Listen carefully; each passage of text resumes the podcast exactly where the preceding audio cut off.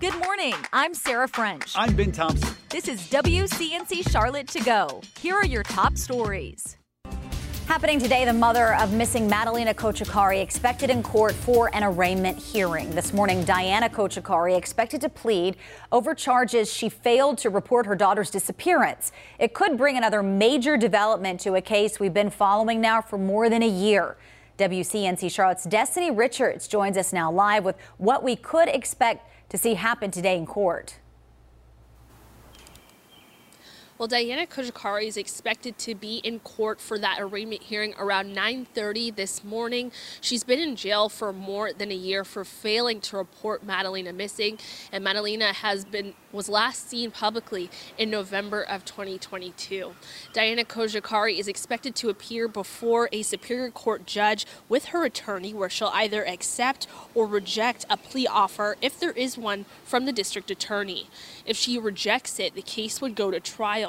But if Cojocari accepts the DA's plea offer, it's possible she could have a reduced sentence. Local attorney William Shelley, who's not connected with this case, says her minimal criminal history and the 14 months she's already served in jail could work in her favor. She does not have an extensive criminal history, if any criminal history. And for the failure to report disappearance of a child, that's a class I felony. Um, and someone who's charged with a class I felony who has little or no criminal history is, um, subject to proba- a probationary sentence by the judge. And if the case does end up going to trial, Cojocari will go back to jail to be held on a $100,000 bond until that set trial date. We will be in the courtroom this morning and we'll be sure to bring you the latest here and on WCNC.com. Live at Mecklenburg County Courthouse in Destiny Richards, WCNC Charlotte. Turning to more today's top stories in your morning rush, investigators in Lenoir are trying to learn more after deputies shot and killed a man. This happened on Watson Road in the Gamewell community yesterday afternoon. The sheriff's office says it all started when they responded to a dispute. We're told when they arrived, there was a 25 year old man with a handgun. Deputies say he pointed the gun at them, and that's when they shot and killed the man. A Mooresville man is now in custody this morning, two months after police got a tip he allegedly had child pornography. Jonathan Neubauer Rivera now facing 18 charges of sexual exploitation of a minor. Mooresville police say they found evidence that he had and distributed child pornography from his home. He's now in jail on a $100,000 bond. Surgeries at Atrium Health Pineville are set to resume today. It comes after a plumbing leak shut down part of the hospital yesterday morning. Atrium says maintenance was able to fix the issue quickly, and the hospital made sure patients weren't anywhere near the leak. We're now learning the big AT&T outage was caused by an error the company made while trying to expand their network and not a cyber attack. The carrier says service is now completely restored this morning after thousands of customers nationwide reported outages. In some cities, it disrupted vital services like emergency call centers for a while. This morning, the Charlotte Mecklenburg Crisis Response Team is working to help students handle trauma. CMS tells us there are about 750 counselors, psychologists, and social workers on the team.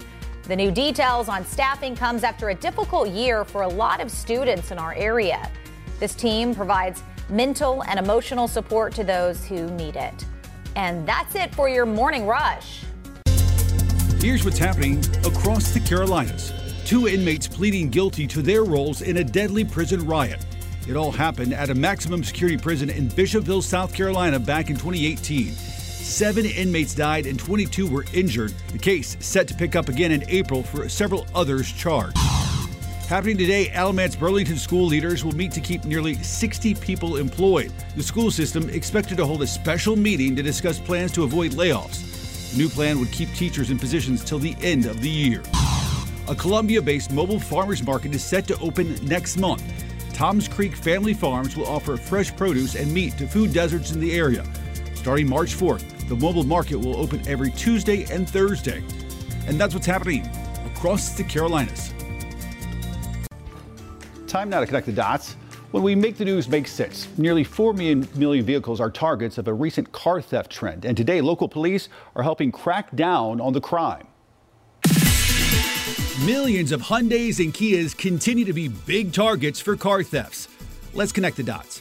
A viral social media video back in 2022 put a spotlight on the Korean car brands. The cars didn't have an anti theft mechanism, making them easier to hijack using a simple USB cord. But CMPD is hoping a new program will crack down on that trend. Starting today, police will partner with Hyundai for a three day event where car owners can get anti theft technology installed in their car. No registration is required for the event, but officials say without this technology, your car could still be at risk. And that is connecting the dots. That event will be today through Sunday at PNC Music Pavilion. And again, no registration is required for the software upgrade. It is free. Now to the day's checklist. Here are three stories worth knowing about today. One, in Cheraw, a former police officer now accused of threatening to share a woman's intimate photos. SLED says Justin McKinsey was arrested on Thursday. He's charged with felony sexual extortion and misconduct in office and is now at the Chesterfield County Detention Center. Number three, for the first time in over 50 years, a U.S. spacecraft has landed on the moon. Private company Intuitive Machines is carrying equipment and technology from several partners, including NASA.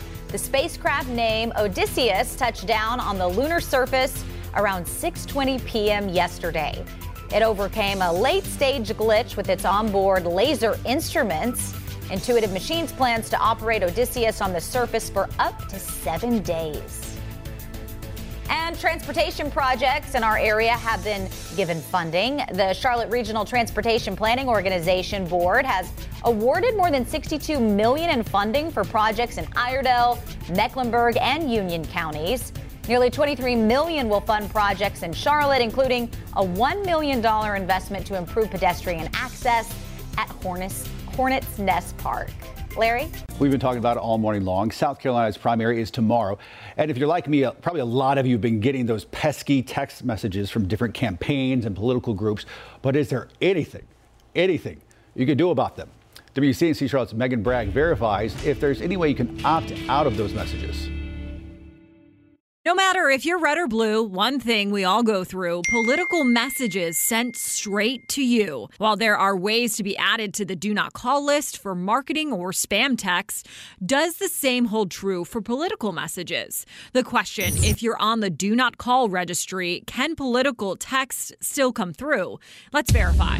Our sources, the do not call registry, Will Ackerman with Vinware, and RoboKiller, a spam blocking company. The National Do Not Call Registry is a creation of the Federal Trade Commission.